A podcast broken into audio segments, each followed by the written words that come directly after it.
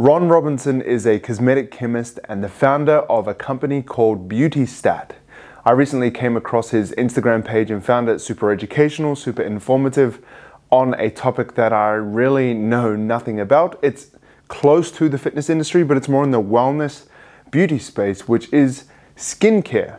On episode number 52 of the Better with Brock podcast, you can expect to learn the things to avoid to improve your skin health, a basic skincare routine that you can do if you currently don't have one, like myself, and also what influencers are getting wrong when they're posting their skincare routine videos. Obviously, you're going to learn a lot more on the Better with Brock podcast, and I can't wait for you to listen to it.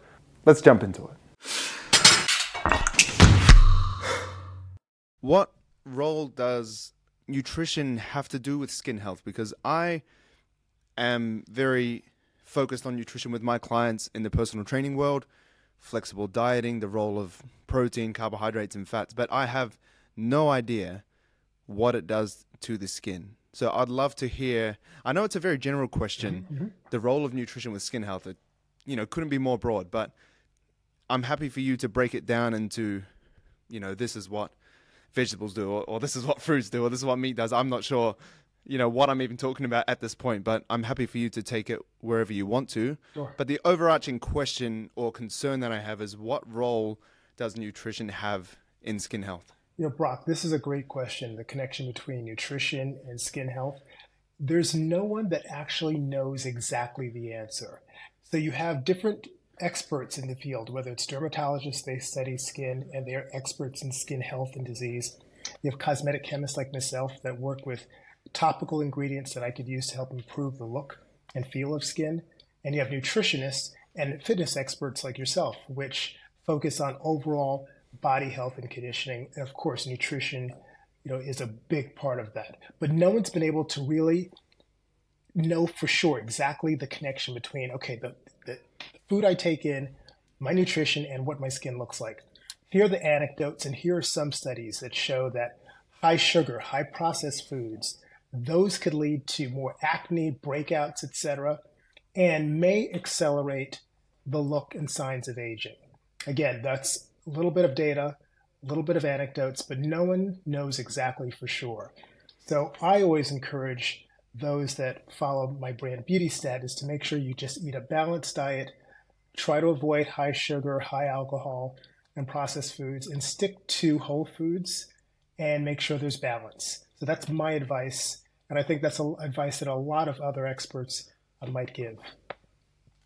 Yeah, that's very close to the advice that I would give in regards to maintaining a healthy physique as well, not just your skin. Yeah. Because the processed foods are very highly palatable. So they're super tasty, they're very calorie dense as well. So often that doesn't help the waistline when you're consuming these foods. And it's very hard to stop. Yes. If you have a box of pizza in front of you, it's very rare that you're going to say, I'm just going to have one because I'm so disciplined that I'm going to have a green tea and go to bed. That doesn't happen. Right. Right. You grab the you grab the pizza box, you grab, I don't know, some Coke or some Mountain Dew or or whatever, and you put on a Netflix movie, and then it just kind of spirals into Maltesers and right. popcorn, and then all this kind of stuff happens. It's not just that one thing. What is the balance between having some sort of exciting diet or foods that are highly processed? Because I don't think anyone's just going to go cold turkey. I'm not going to touch this. Right. We all go to weddings. We all have things to celebrate. Right. What's the balance, and how much would you recommend or guide them to have? It, it, to me, it's just about balance. And I think, you know, what does that exactly mean? Hard to say. It's about just not being excessive. You, you know, I think I think one one thing that we do know is that diet alone will not necessarily improve or give you the significant improvement in skin that you might be looking for. So it's it may keep you at a, at a, at a base level of not getting any worse, but applying skincare products, ingredients topically, that may give you the additional benefit that you, you may need, especially whether we're talking about protection like, like sun protection. Sure, eating good food that's rich in antioxidants is going to help your skin, you know, to, uh, protect itself. However, harsh UV, going out in the sun every day, the food is not enough. You need topical skincare, great sunscreens, and great skincare to protect your skin and maybe even repair your skin. So that's one thing we do know. And I recommend that for all consumers who are looking for some level of improvement in their skin. So, were you saying that there's foods that actually help protect your skin from the sun? Yeah, to some extent. So having to some extent. Yes, yeah. So eating eating foods that are rich in antioxidants, vitamin C, that is going to naturally help your skin protect itself. However, it's very limited. If you're out and exposing yourself to UV sun on any type of ongoing basis, you need protection, and that's why we always recommend those experts here in the, in the skincare industry and the beauty industry recommend that consumers wear a minimum of SPF 30 sunscreen protection every day, even on cloudy days. To give the general population an idea of what foods would be high in vitamin C and antioxidants, what's just a handful of foods that they could include? The green leafy vegetables and fruits. Of course, everyone knows the citrus fruits, the oranges, the lemons, all of those are going to be rich in vitamin C. But the same thing again with some of your green leafy vegetables. Those are going to be great in vitamin C as well. Just so happens that they are the foods that no one really wants to consume. exactly. Yeah. So those are the ones. But but I think you know I think we're we're learning. I think you know people we're doing smoothies. We're we're we're trying to make fruits and vegetables a little bit more palatable by blending them, mixing them. So I think that trend will continue. And I think it's great to see people at least becoming more aware of the importance of it. Yeah, that's one thing that I've incorporated into my diet. I I used to really have a lot of smoothies for breakfast, and I despise eating green vegetables, just like most people. But I have to do it. So what I would do is just get frozen organic kale yes. and spinach things, and and just throw them in. You can't even taste it. Yep. There's a slight taste difference, but you can, for the amount of benefits that you're going to get from consuming quite a decent chunk of green leafy vegetables, I think it's worth it. So that was, you know, definitely one hack that I put into my personal life. Definitely, definitely, definitely recommended. And again, we have you know consumers that they have may, may have concerns with acne. They might have concerns with hyperpigmentation or uneven skin tone. A lot of great skincare products that can help treat those, and especially with my brand BeautyStat, that's one of our one of the things that we're experts at is working with ingredients like vitamin C, which is a very tough to stabilize ingredient. What that means is that it tends to oxidize or turn brown and it's rendered inactive. So we've found a way to stabilize it so that you can use it, get the benefits of it, and not to worry about the fact that it might have expired.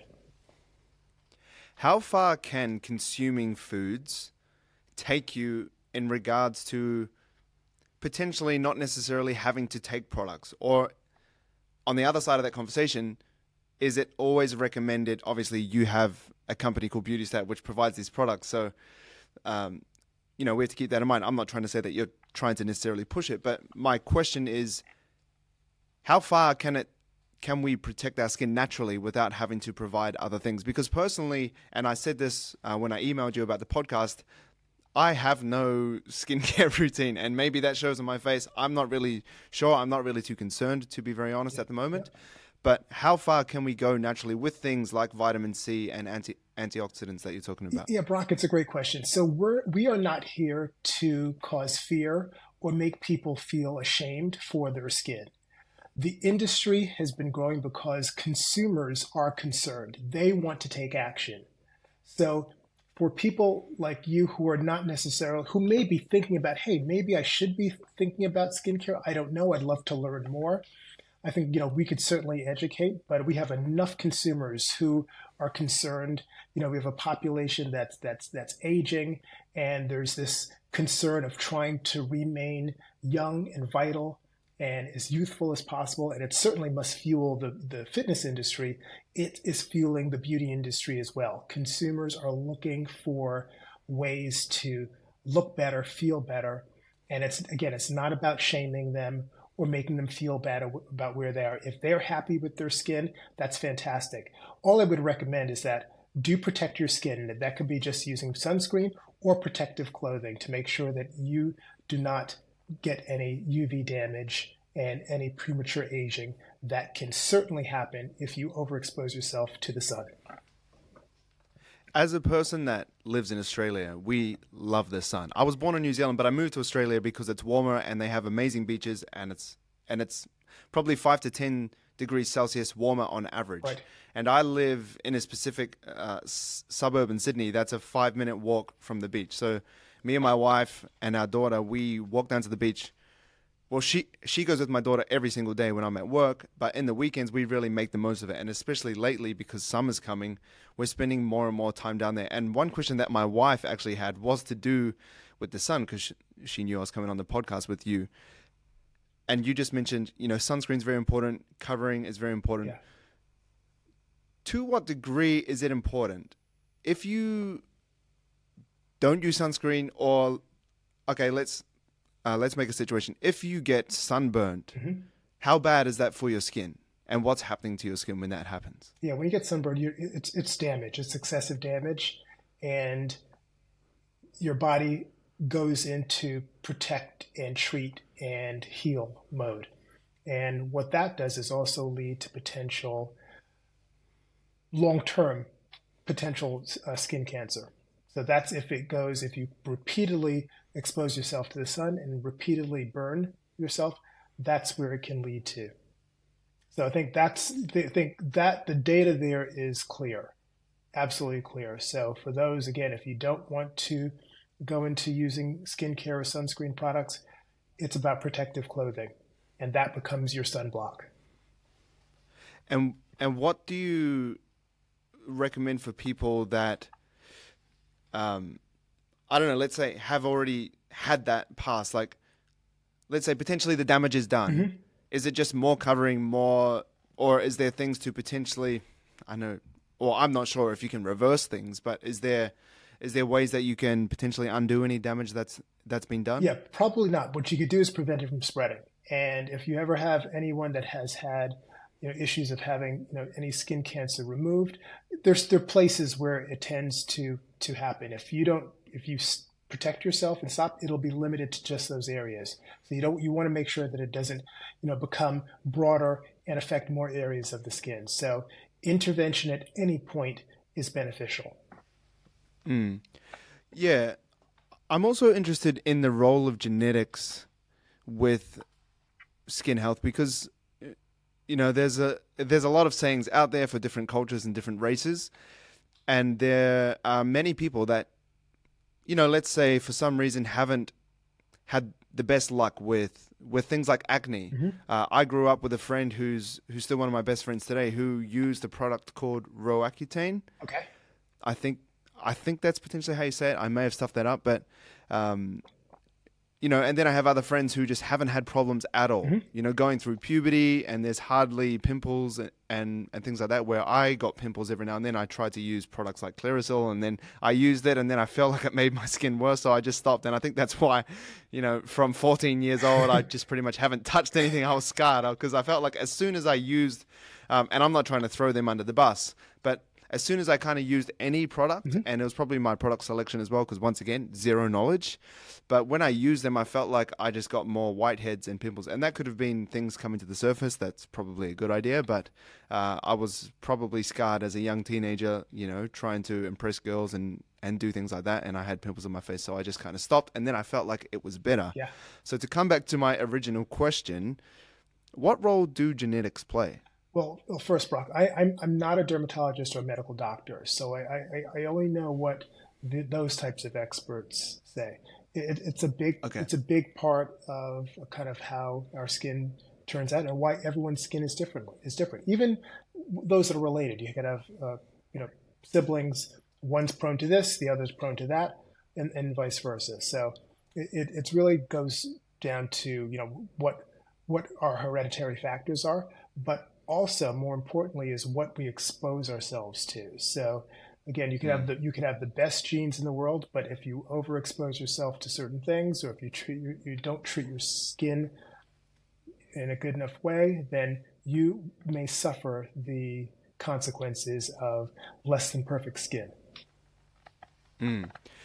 Um, another question, and like I said, I'm just going to fire questions at you because I feel like you're just this big wealth of knowledge on this topic. Uh, so, I guess I'm concluding that the sun is pretty much one of the worst things that can happen to you in terms of just overexposure to the sun without protection.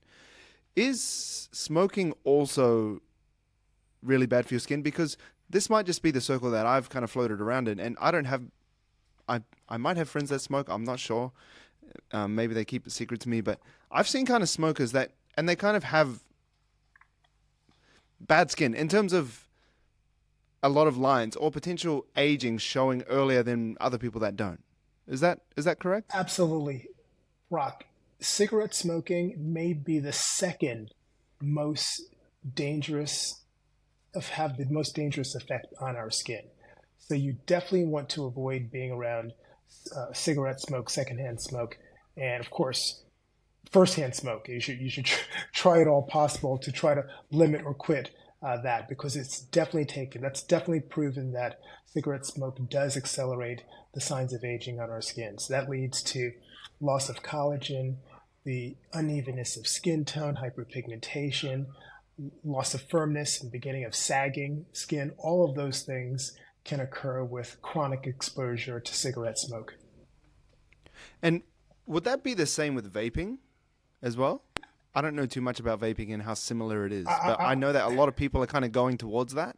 I, am not sure either. I think probably less with the, this exposure to the to your skin, but not mm. sure mm. about if it's more dangerous versus traditional cigarette smoking for your body. Right. Okay. Okay. Um, I want to move on to a segment of the podcast where we kind of talk about trends. Yes. Um, I saw one of your most recent Instagram reels. Uh, if you don't follow him, is he's at Ron Robinson Cosmetic Chemist. Chemist. Correct. Um, yeah, quite a long one. Um, yes. And you and, and, and you post uh, you posted about exfoliation, which is quite funny. I had a wee laugh because when I was younger, and once again, zero knowledge, uh, I remember being out in the garage and I was looking through my dad's tools, and for some reason, I had this idea that I was going to use sandpaper on my skin, and I didn't. And it actually worked, and it felt very smooth. And I was like, oh, maybe this is, you know, maybe I'm onto something. You know, obviously, I know that that was probably too extreme. Yes. You know, I, I, I, I searched different coarseness of sandpapers, and I found the most fine one, and I thought, okay, this is probably going to be better. And uh, I think that is manual exfoliation, if I've done my research correctly. That is correct. That would be manual, and that would be uh, that would be pretty aggressive exfoliation. So there's a delicate balance, and you know what is exfoliation? Exfoliation means the sloughing off of the dead skin cell layers on the surface of the skin to reveal brighter, smoother skin underneath. So for those that might have dry, flaky skin, dull looking skin, you might be looking for a product to help exfoliate that layer and reveal that brighter skin underneath. So men, a lot of us guys do this when we shave our skin every day. So uh, you might shave every day, every other day that's another level of exfoliation. That blade that's going across your skin that's cutting the hair is also lifting off that surface layer of skin. That's why after you shave, after the redness may go away, your skin is, is smoother. It's smoother, softer because you've sloughed off or exfoliated that top layer of skin, revealing that smoother skin underneath. So that can be duplicated with other types of skincare products, you know, whether it's a, a, a gentle exfoliating scrub. It could be a gentle face peel that contains hydroxy acids, which work by by using chemicals to help kind of lift off that dead skin, gets dead skin. So so there's you could chemically you could physically exfoliate like you did with sandpaper, or you could chemically exfoliate with hydroxy acids. Both are doing the same thing. You know, again, sloughing off, exfoliating that top layer, and revealing that healthy, smooth, softer more radiant skin underneath. Is there one that is better? Because personally, in my little experience, I've found that the the physical one, probably not sandpaper, but I feel like that that that feels better. Like I've used some of my, some of my wife's products. I think that's really all I do now. I just look around in the shower and see what's new, and then I try it out, right. just for fun. Um, which is probably the worst strategy you could ever use. But I've found that when there's little beads in the actual solution, that I, personally, I just feel like it's doing more. Mm-hmm. Um, but I haven't really dived into the the other side of things where it's more of a chemical exfoliation. Is there one that's that's better or worse? Is there one that's more preferred from people than other, or is it just preference? It's just preference, and it's purely what you're looking for. And if you're the type that really wants to feel it for yourself and actually feel the action going on physically with your hands, use mm. a use a, an exfoliating product like your wife is is using that has those those gentle beads that work to help exfoliate the skin. When I first thought of doing a podcast in 2019, I wrote down everything that I wanted to achieve with the show. And one thing I never wrote down was to spam you with ads of products that I never really used myself. However, I did write down that I wanted to grow it as big as possible and have as many interesting people on the show as I could. To help make that happen, all I ask is that you leave a review on the podcast platform that you're listening to this episode on and share it with someone that you know it will benefit. If you want to support myself even further, and more importantly, your body transformation, and are interested in having me as your coach to help you achieve the results that you just can't seem to achieve on your own, you can visit teambrockashby.com to see what program fits you best. Back to the show. And how about water? I'm sitting here drinking my water, but I've heard a lot of people talk about how skin needs to be hydrated. You know, obviously there's a lot of benefits in terms of just being hydra- uh, just being hydrated. I had a um, a specialist, a performance nutritionist, on the most previous uh, podcast or the most recent podcast that I did, and he and and we kind of talked about the balance of, you know, not just having water. If you sweat a lot, you know, having a balance of electrolytes and salt. Uh, if you're training or doing combat sports like I do jiu-jitsu but for your skin how does hydration impact that? Yeah, again uh, not a medical doctor but the anecdotes and data that I've seen says it is important. Definitely want to stay stay hydrated especially during certain times of year. I'm here from New York in New York City. That's where I'm based and we're going into the winter climate right now getting drier indoors with the heat and that is dehydrating our skin and dehydrating our bodies. So even during this time of year, we need to be drinking, uh, and of course during the summer as well when we're outdoors and perspiring. So mm. all time, all all year long, we need to be making sure we're getting adequate hydration. Okay, cool. So I kind of had this thought in my head: the good, the bad, the ugly, um, and I just kind of like to get an idea of what have been the best interventions to do with skincare? You've talked a lot about vitamin C and antioxidants. Is there any other things that pop into mind when we think about, okay, this has kind of shifted the industry in a really positive way? Yeah, I think you mentioned a friend that was taking Accutane, and that's a prescription retinoid. And retinoid is a proven ingredient to help either stimulate cell turnover, which can treat lines and wrinkles, or acne. So it really is a great ingredient. On the cosmetic side, we use an over the counter similar related ingredient called retinol.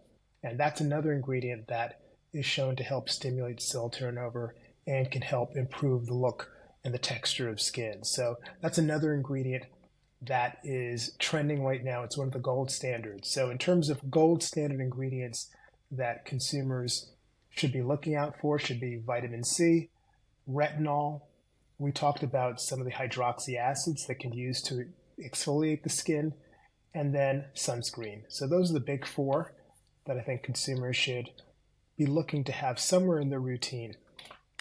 And on the other side of the fence, we have things that potentially have disrupted the fitness, in, uh, not the fitness industry, the you know uh, your world in the skin world in a negative yeah. way you know, maybe there's been some strong public figures pushing something that isn't potentially the best, which happens a ton in the fitness world. We have celebrities saying, mm-hmm. you know, this is why I lost weight, try this diet. And then you dive into it a bit more, you're like, that's actually completely rubbish. So is yeah. there, has there been anything like that in the skin world? No, I think what's interesting is that we all tend to agree on what the bad things are. So decades ago there were there were ingredients that we might have used that we don't use any longer and we all agree to that i think where we are right now is that there's so many ingredients out there and some work really well for some people and some work really bad for others but we all we agree to disagree right we agree that okay, this worked for me. Vitamin C is fantastic for me, and then some people feel it doesn't work for them. It might irritate their skin. So that's where we again we all agree to disagree, and it's about finding the ingredients and the products that work best for you. That's something that I think we could learn from in the fitness industry because I feel like how political things hap- are happening at the moment where it's becoming very polarizing. Mm-hmm. That's kind of what's happening on social media slash the fitness industry. They're very closely tied because that's where a lot of the marketing, yeah. You know, for example, I do in the fitness industry, but there's a lot of people that are saying, don't do this, don't do that. You know, you know, this is going to kill you and this is going to make you live to 120 years old. There's a lot of dichotomy thinking. There's a lot of black and mm-hmm. white. It mm-hmm. sounds like there's a lot more non-dichotomous thinking in your industry, a lot more gray that people are happy to explore and reason and nuance. And and to be very honest, that's why I created this podcast because it, it sucks being on Instagram because people are just like that is wrong, that is right. You know, I've been getting yeah. uh, this video that I posted the other day, and this is Facebook. Sorry, I'm going on a bit of a tangent, um, sure. but I got it's almost at a million views. It's just this kind of 10 second video, and I'm I'm getting slammed. I'm getting sworn at by by profiles that show photos with their kids. It's just wild. The like people are you know not only the creators. Um, but the people that are commenting are also very polarizing as well. Oh, you think you know yeah. everything? That's wrong because Arnold Schwarzenegger didn't do that. So, you know, right. that must mean it's wrong, you know, and they forget that he had tons of exogenous testosterone in his body as well. But right, you, you, you know, there's a very polarizing world that I live in. I guess in in Instagram, I think other social media platforms like YouTube have a bit more uh, people with patience that try yeah. to understand. But how do you think that that kind of gray nuance has been present in in your world? Because I think we need to learn from you. I think so, and and I see the the conflicts that happen because I follow a lot of the fitness experts and influencers as well, and I see them offering conflicting advice, especially when it comes to hey, best exercise for glutes, best exercise for delts, best you know this and this, and these are the three must do exercise. I do see see that, and I think yeah, there might be some scientific data to support some of their thinkings, some of their some of their content they're put, putting out there, but a lot of it's up to the individual and what works for them. So I think there's a blend of both, and I think in skincare it's definitely understood that our everyone's skins react differently to things. It's more accepted there. So I hope it can also, you know, trickle over to the to the fitness industry as well, and understanding that people are different and react to things differently. And I think that there's more education about that, about the uniqueness of each other in terms of how we're built and how we respond to things.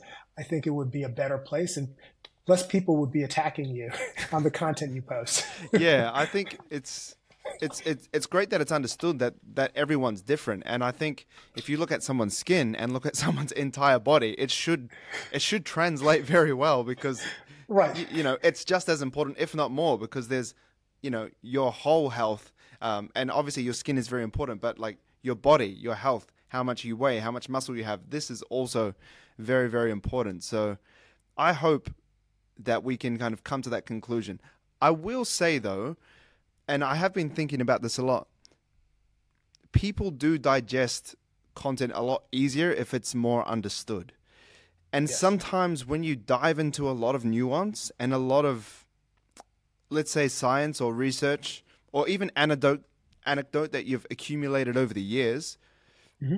sometimes it just loses people because. Yeah.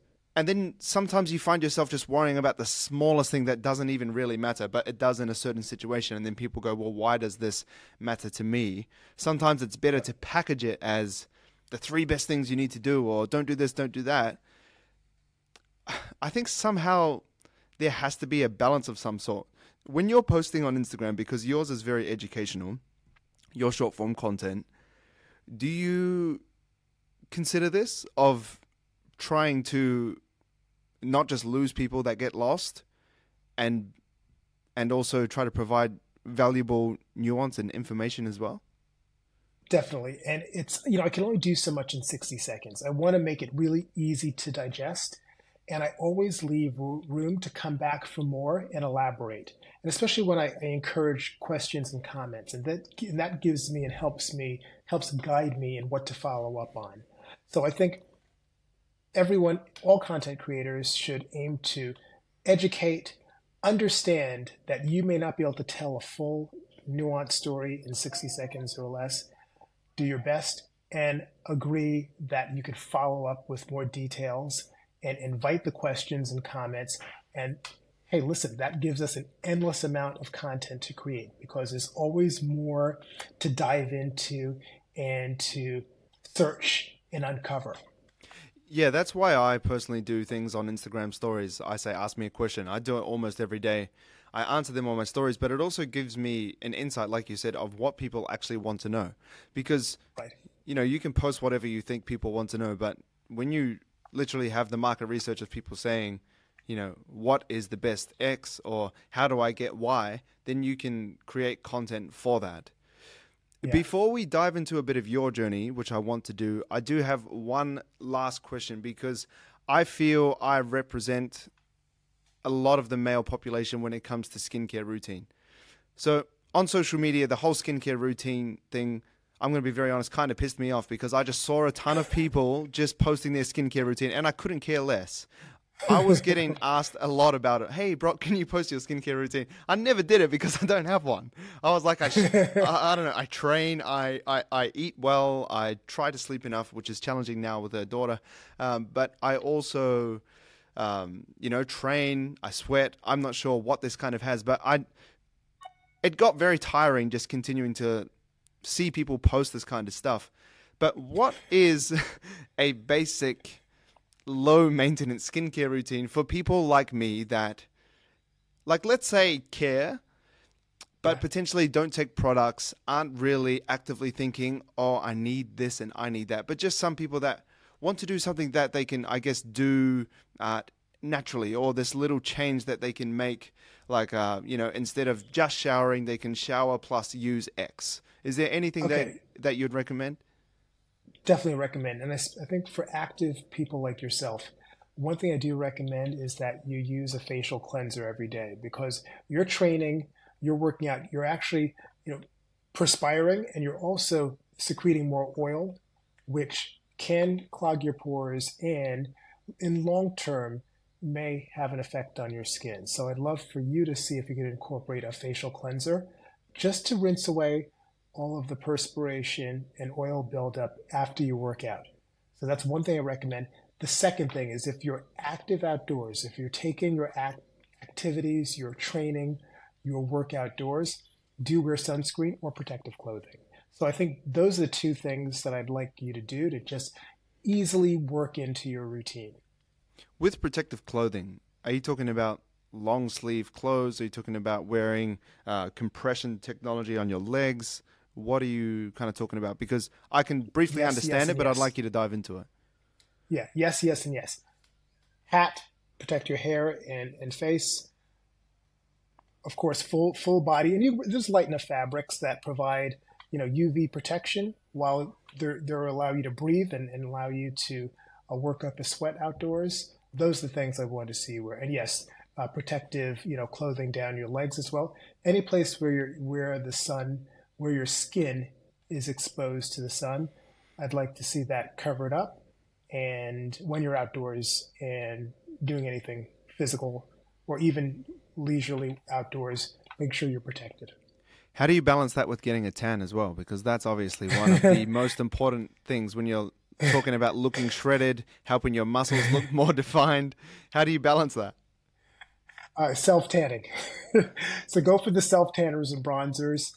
And yeah, hey, we all like, if we're on vacation, if we're out and we like to enjoy the sun, just make sure you wear your sunscreen and reapply. And don't go for getting the deepest, darkest tan protect your skin when you're out in the sun and again reapply because when you're out in the sun you perspire and that makes your sunscreen product less effective you need to hmm. reapply mm. it often to make sure it stays active i want to move the conversation oh, oh go go go Oh, Brock, there's one one one fitness or uh, or trend that I see going on on with the fitness influencers that I love. I need to do a stitch on this. Okay. So a lot of them that it cracks me up. So they'll they'll show themselves getting out of the bed, getting out of bed. They go shower and they start applying their skincare routine before, but they do that before they go to the gym, and it kind of it kind of doesn't make sense that you're going to put on your expensive skincare, then go right to the gym, sweat it off, and then it's not working. You spend a lot of money and you've just, you know, you've just perspired the whole skincare away. So I, I do need to do a stitch on this. Apply your skincare after you've showered and you're done with the gym and you're working out. The only skincare you should be applying before you work out is your sunscreen if you're going to be working out outdoors. But yes, I'll let you go on to the next thing. That's a great point. That's a great point because that is another thing that pisses me off online is yes. the morning routine. It's it's morning routine. It's yes. a close cousin to the skincare routine, but it sounds yes. like they sounds like they can't even get that right either. They they mesh them all together. but actually, that's a very good thing because I know, I I think my wife does that. I think there's, you know, I'm not sure. Um, you know, once again, I'm I don't take anything, so I just go to the gym whenever and kind of do whatever. But I'm sure that there's a lot of people doing that, and also I think there's a lot of people that, and it's, I feel like it's growing that care how they look in the gym as well, because the gym's not just a place where you lift heavy weights and sweat anymore. I feel like it's becoming a bit more of a, I don't know, like a social club. Sometimes there's a lot of, some people meet great friends there. Some people, yep. you know, may just spot their random gym member and then they become yep. friends. You know, that's definitely happened to me sometimes. So I, I, I feel, and and even some people are looking for love in gyms. I think you know, you're in a place that have people that are similarly interested to you. You have, yep. you know, you could hit it off. So I think I do have a question on that. What if people still want to, I guess, feel like they've looked after their skin or I don't know, wearing makeup and things like that at the gym? Do you still do that? Because you're just going to sweat it off, like you said. Is there a balance, or do you just have to wear it, sweat it off, and then reapply it? And just either either reapply it or just wait till you finish working out and then apply your skincare. Okay, very simple. Great. Very um, simple. Yeah, I want to turn this conversation more towards you. Um, you know, it was very cool to, you know, when I first came across you to scroll through your Instagram and kind of just see what you've been up to and you know, you founded this company called BeautyStat. What was the journey towards that? Because it's, you know, from outside looking in, I can't say that I've done a ton of research on it apart from, you know, kind of, you know, uh, rolling around your website and, and, and checking out your personal socials. What has that journey been like to, to, to found a company like this and, you know, a very successful company at that as well? So I started in the industry 33 years ago as a cosmetic chemist. A cosmetic chemist is a expert that formulates skincare or beauty products for either a big company or any company. That's what their job is. And I fell into that after, you know, doing a year of med school and dropping out and, you know, having a science degree. I didn't know what I wanted to do with my life. And I just fell into this world of cosmetics as a cosmetic chemist. So I've worked for a lot of big companies, whether it's Clinique, Estee Lauder, Revlon, Avon, Lancome, developing products for a lot of big brands. And then four years ago, I decided to launch my own skincare brand called BeautyStat with a vitamin C serum, which is our star best selling product that is rock stable. Basically, we solve the holy grail of beauty, which is taking a gold standard ingredient like vitamin C, which is known to be unstable and tends to oxidize, I found a way to stabilize it by encapsulating it and including it in this vitamin C serum that has become our bestseller. It has a three to five year shelf life. And Brock, just so you understand, vitamin C, when it becomes unstable, it tends to oxidize or turn brown. Think about when you have uh, an apple that's left on the counter. If you cut it, what happens it? it turns brown and oxidizes and starts to shrivel up, and it's disgusting. That's what vit- happens to vitamin C if it's not stabilized. So, found a way to stabilize pure vitamin C and included 20% of that ingredient in our vitamin C serum, which delivers fantastic results for the skin, independently clinically tested to deliver great results, fine lines and wrinkles, firms and tightens the skin. It decreases hyperpigmentation and uneven skin tone, just leaves the skin looking flawless in just four weeks. And that has become our best selling product. We've rolled out into a lot of big retailers here in the United States. And we have a lot of great innovative products coming down the pike. And this, the excitement about our brand even caught the attention of celebrity Hailey Bieber, who reached out to me. I saw that. And said, Ron, yeah, she said, she says, Ron, I love your vitamin C serum. I'm working on my, my own product line called Rhode, and I'd love you to join me and help me build this, this product line. So in my spare time, I work on helping Hailey build her products for Rhode while I'm working on building my own brand, BeautyStat. And how has that been working with such a top tier celebrity?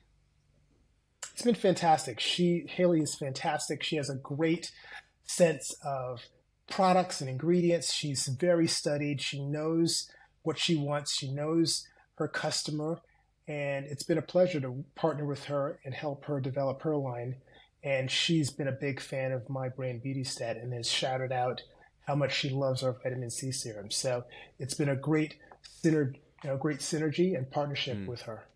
Yeah, that's amazing. Um, what was it like taking your stuff to market and actually launching? Because you, you know you're a proud entrepreneur. You're you're doing your thing. Obviously, that comes with no. I don't know, like help or you know you have to kind of generate your own momentum sometimes yep how how did you push through that? How did you overcome that? Because i know you know as someone that works themselves that you know you have to kind of generate your own momentum. You have to try to get people excited about what you're uh, you know what you have and what results you can bring. Brock absolutely right. I have to bring it every day. You know i have a team of 12 full-time employees right now and i have to get them excited about working and, and helping to build, you know, my dream, my vision for the brand. And I have to make sure that I come to work every day super excited, motivated, ready to cheer people on and steer them towards the direction of my ultimate goal, which is becoming this household brand where consumers can trust us, they know us, they trust that we will deliver great benefits for their skin. Mm. Um, I also wanted to talk about your your current fitness routine as well. You know, we've talked about your you know your entre- entrepreneurial side, but you're also heavily into fitness. You know, I've seen some of the um, you know even story highlights that you have you know of your own fitness and and some of the posts you do. Um, what role has fitness played in your life, and and first of all, what originally got you into it? I find that very interesting because everyone kind of starts for for different reasons. Yeah, I've always been fitness oriented, and I wasn't a an athlete in school, but I loved movement. For some reason, I, from an early age, I discovered the the emotional and kind of the, the, the high that you get from physical activity. And whether that was running and then that moved into weight training, I love movement and cycling all of those things feeds my brain and just gives me this this this level of awareness and peace and presence that nothing else gives me. And especially now now that i'm i'm getting older. I'll be honest brock i'm 58 years old so i've been i've been in fitness being been a fitness practitioner and enthusiast for you know over 40 years of my life. So 40 years of, of weight training you know aerobic activity cardiovascular activity and it's just part of who i am. And now that i've become this entrepreneur it's become more important to help de-stress me ground me and help me manage the day-to-day stress of trying to grow a business. I've got a couple of questions for you. The first one being over the time you know you've you know you've been a practitioner of fitness for pretty much double the amount of time I have. What have you found that works for you and some kind of like principles that you think people should apply. I know you're no fitness expert, you know, that's not what you're trying to position yourself as, but you, you know, whether you like it or not, if you're interested in something and you do it for a long amount of time, you pick up things that you think work for you and that could potentially mm-hmm. be principles that apply across the board. What do you think people could could take from your your time spent being, you know, involved in running, weightlifting, cycling, things like that? Yeah, I think I think what they could take is that if they tried it and stuck to it, they would see how much it could benefit them holistically as a whether you're they're an entrepreneur or whether they're an executive or whether they're whatever type of work they do, how much it could benefit. What's interesting about me is that I'm I, am i am unique in that I'm an extreme in every sense of the way, in that I, don't have any issues with motivation or getting up early. By the way, I'm an early riser, and that's when I that's when it, I have my moment. That's when I really shine in terms of getting up and being motivated to weight train and, and, and do cardiovascular exercise.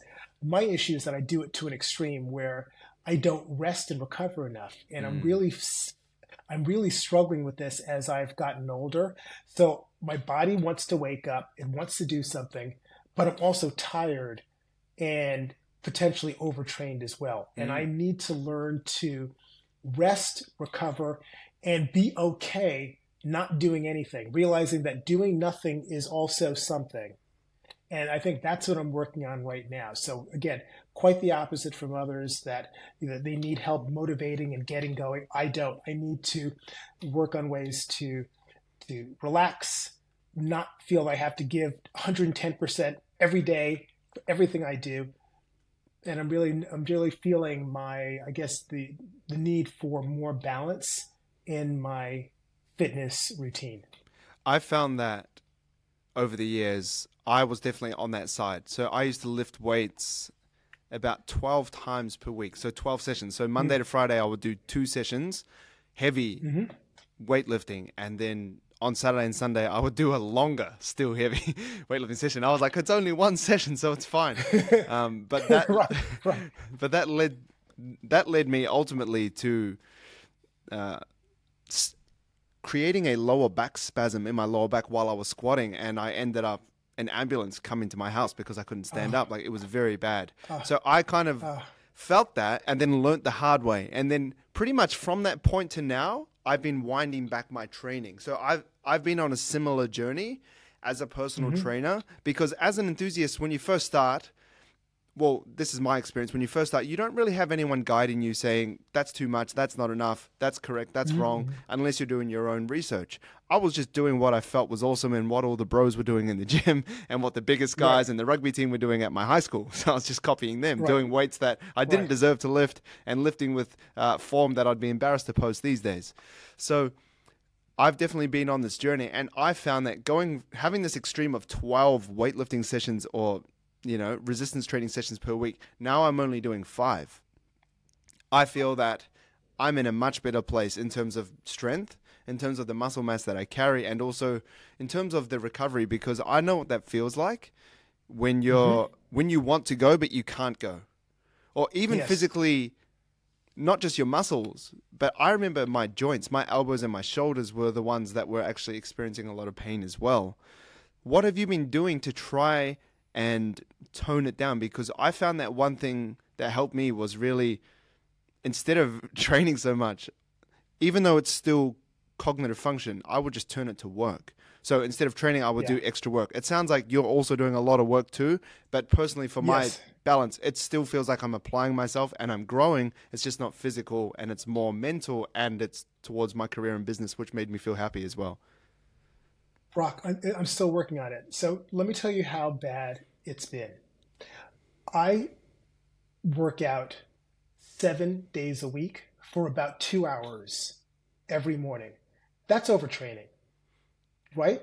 Yeah, that's a lot. Yeah, yeah, yeah. It obviously yeah. depends what you're doing, but yes, if if if that's at the extreme intensity that I can see you just in my head doing, then yes, that's like if you're not having at least one rest day, this is my rule at the moment, at least one complete day of rest. That doesn't mean sitting on your ass and eating Ben and Jerry's. It just means you know, maybe one day you just walk and that's active recovery. It still feels like you're doing something, but that one day of not completely exerting yourself is something that I'm standing by now. But yeah, seven days a week, two hours per session, that's very and, extreme. And, and walking and doing two to four mile walk as well. So it's it's clear something something's wrong with wrong with it. But yes, I'm wor- I'm working on it. It's one of my resolutions is to work on taking that full day off, maybe just doing a walk. You know, someone's been recommending that I work on just doing some mobility and stretching on that day off mm. so that there is movement, but it's not weight training specific. It's more mobility and maybe some uh, uh, foam rolling and that sort of thing. So that's that's my goal, and I'm. It's been one week already that I'm into it. Just taking one day off. It's a Thursday, and I hope I stick to it. That's my goal for that's my New Year's resolution. Yeah, I think mentally it's it's finding that balance of still applying yourself in some way because I know I'm someone that fidgets and has to do something and if I'm not I'm I it, it, it kind of mentally affects me. I feel a bit like the clouds are coming over and it's a bit darker if I'm not, yes. you know, exer- if I'm not exerting myself yes. because I find freedom in that. And I have this whole ripple effect theory that I think the idea of progressive overload and pushing your body to its physical limits also helps me in other avenues that I really care about as well, like my family and also my business and, you know, relationships that I have and, and, and, and, and all these other things. Um, uh, last question with your routine, what were you doing? So are you lifting weights for two hours or are you are, are, are you doing weights, cycle, weights, run, weights, something else, or you know what is it so like? I, I, I do two or three body parts a week. So it's legs three days a week, and then I was doing every other body part twice twice a week. So each each workout was an hour and a half of weights. So for example, I did an hour and a half today of leg training and then 30 minutes of cardiovascular exercise at about the with heart rate about of about 140 so about my 70% 80% maximum heart rate. Yeah. For 30 minutes. So that's that was that's a typical leg day routine for me. So you you're lifting weights 7 days a week? Yes. Yeah. Okay yeah i definitely think that you know, uh, there there needs to be some adjusting, but you know, I'll let you figure that out. You know, I'm not here to try and tell you what to do or what not to do, but you know, I I definitely think that's the right direction you need to head in because um, it's kind of a uh, what, uh, what would you call it? Like a dark horse, the overtraining thing, because you feel like you're doing more, so you kind of deserve more. Because that's what happens in other areas of life. You work more, often you attain more financially, uh, you know, relationship wise, and your business grows and all that kind of stuff. But with our physical body, there's a limit. You know, we ha- we yes. we only have a certain level of central nervous fatigue that we can handle. We only have a certain amount mm-hmm. of energy, and then we only have a certain amount of cognitive bandwidth that we can have because we often apply ourselves so hard in the gym sometimes and i've definitely felt this while starting jiu-jitsu because i get really exhausted from that because i'm fighting other men you know and it's very yeah, sweaty yeah. and i'll do right. i'll do an hour of weights and then i'll do an hour and a half of jiu-jitsu so i'm doing two and a half hours of training and that's full on i get i sit back at my desk at work and i'm like I just want to sleep for two hours. it's, right. it's, it's really rough. Yeah, but but I, but I do want to answer answer your question. Yes, I, I'm an extreme, in, as I mentioned. But my recommendation: a lot of entrepreneurs look to me and say, "Ron, I wish I can get motivated." And my advice to them is, take find the time of day where you have the most time and energy to do something. Just 20 minutes, 30 minutes. Make the time to step away from your computer, your phone, and just think about you doing some sort of movement and just start slow. It could be just a couple of days a week and then build from there. So that's the advice that I give others. And the advice that I'm giving to myself, especially after talking to you, is to take the time, mm. take the take the day off, step away from the computer, give the same advice I give to others for myself, and that's take some time. The reverse that is for me is take a day where to not do anything and to just relax and be in my own skin.